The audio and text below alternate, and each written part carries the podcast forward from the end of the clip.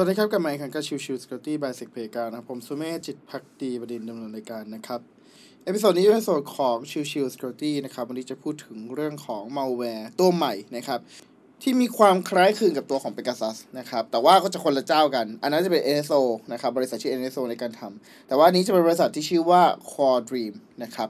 ในตัวของเอ่อ malware ตัวนี้นะครับใช้ตัว Zero Day ที่โจมตี iPhone นะครับ อันนี้เน้นย้ำว่าเป็น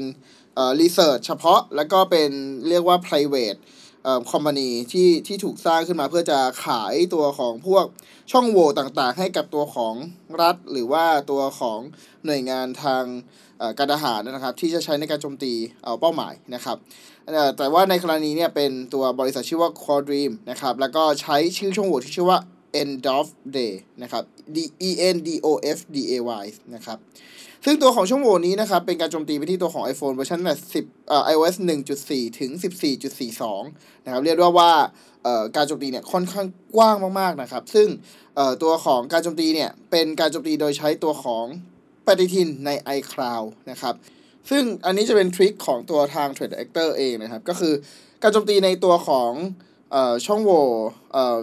end of day เนี่ย จะเป็นการโจมตีโดยส่ง iCloud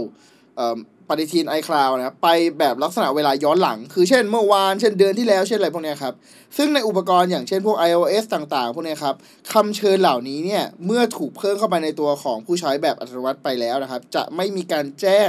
หรือเตือนใด ๆ ทั้งสิ้นนะครับทำให้ผู้ที่ถูกโจมตีเนี่ยไม่ต้องตอบโต้อะไรเลย และการโจมตีดังกล่าวนะครับ จะไม่ตรวจพบได้โดยตัวของ ผู้ที่ถูกโจมตีนะครับ ซึ่งตัวของนักวิจัยของทาง Citizen Lab นะครับ ก็ได้มีการพูดถึงว่าไอตัวของ end of day attack เนี่ย ถูกใช้ใน กลุ่มคน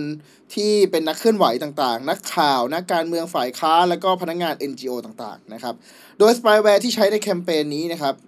จะมีชื่อว่าตัว KingsPawn นะครับ ซึ่งโดยชื่อนี้ถูกตั้งชื่อโดย Microsoft นะครับ รับการโดยได้รับการออกแบบแล้วก็ลบตัวเองแบบไร้ร่องรอย จาก iPhone ของเหยื่อ เพื่อหลบเลี่ยงการตรวจจับนะครับ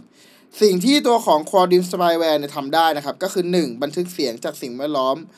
แล้วก็การโทรศัพท์ นะครับสองคืออนุญาตให้ผู้โจมตี สามารถค้นหาเบอร์ของเหยื่อได้ 3. คือบันทึกเสียงของไมโครโฟน 4. คือถ่ายภาพผ่านกล้องหน้าหรือกล้องหลังก็ได้ 5. ดำเนินการกับระบบไฟล์ต่างๆ รวมถึงการค้นหาไฟล์ที่ตรงกับตัวที่เราต้องการระบุไว้นะครับ ซึ่งแน่นอนใน part นี้เองนะครับทาง Apple ได้รับทราบนะครับ แล้วก็ได้มีการ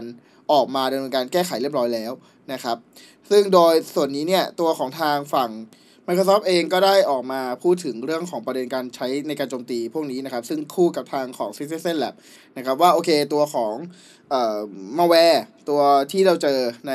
กลุ่มคนต่างๆนะครับเอ่อก็คือ King p o n ที่ใช้ในการโจมตีในพวกนักข่าวหรืออะไรเงี้ยก็ามาวิเคราะห์ดูนะครับ ก็จะพบในเรื่องของลักษณะรายละเอียดที่เป็นหลักฐานการโจมตีนะครับเอ่อไม่ว่าจะเป็นฝั่งของการเข้าไปอ่านข้อมูลในตัวของ Calendar นะครับ ฝั่งของการเข้าไปอ่านข้อมูลอัดเสียงหรืออะไรพวกนี้เป็นมีหลักฐานทั้งสิ้นนะครับ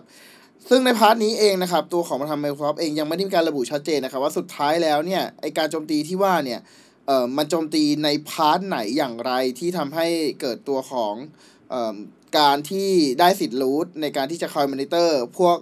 เครื่องมือเหล่านั้น พวกเอ่อตัวอัดเสียงหรืออะไรพวกนี้นะครับ แต่ว่าเพียงแค่ มีแค่พูดถึงเรื่องของการหลบเลี่ยงการตรวจจับโดยการส่งเป็นลักษณะของ end of day attack แค่นั้นเองนะครับ แต่ว่าใน part ของที่เป็นรายละเอียด detail เนี่ย ยังไม่มีข้อมูลรายละเอียดออกมา มีแค่เพียงลักษณะของการที่เป็น prevention กับ detection ว่าโอเคจะต้องทำอย่างไรบ้างแค่นั้นเองนะครับ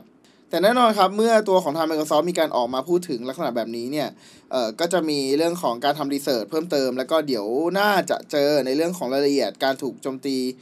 บะแบบนี้เพิ่มเติมด้วยนะครับว่าโอเคสุดท้ายแล้วช่องโหว่ที่ว่าเนี่ยมันเกิดใน part ไหนอย่างไรกันแน่นะครับไม่ว่าไม่ว่าอาจจะเป็นทางฝั่งของ Microsoft เอง หรือว่าทางฝั่งของ Apple เองที่อาจจะ